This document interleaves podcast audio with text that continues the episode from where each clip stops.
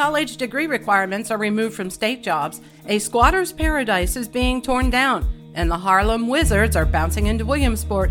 Today is Thursday, January 19th, and this is 570 News on the Go, brought to you in part by NorthCentralPA.com. Rain today with a high near 40. A Shamokin couple has been charged with endangerment after doctors discovered their three month old had fractured ribs.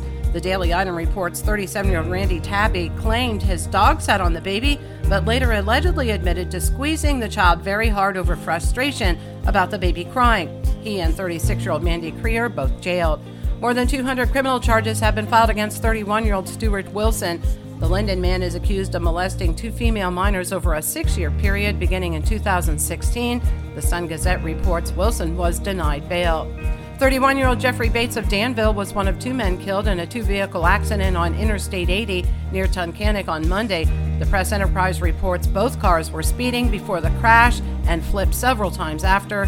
Both Bates and the other driver, a 68 year old Weatherly man, were ejected and died at the scene. Three former employees are asking for a class action lawsuit against Glenn O. Hawbaker of Centre County.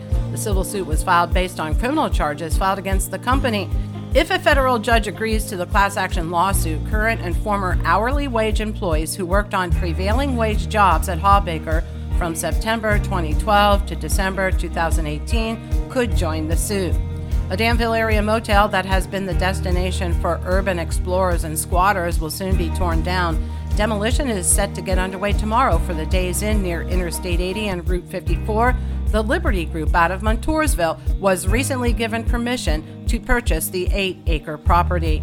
UPMC Williamsport has launched the once a month walk in Wednesday. Those interested in working in the health system can stop by the UPMC Life Center at the Williamsport YMCA the third Wednesday of every month to learn about opportunities.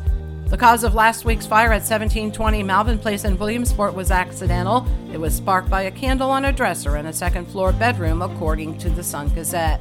Governor Josh Shapiro penned his first executive order yesterday and removed the college degree requirements for an estimated 65,000 Commonwealth government jobs. The order is part of his campaign pledge, emphasizing relevant skills and work experience above an education benchmark and the Harlem Wizards basketball team is returning for a performance game at the Williamsport Area High School on February 9th. It will benefit the Williamsport Area School District Education Foundation. More information can be found at wasd.org/event. For up-to-date news and events, head over to northcentralpa.com. I'm Liz Brady, and you're up to date with 570 News on the Go.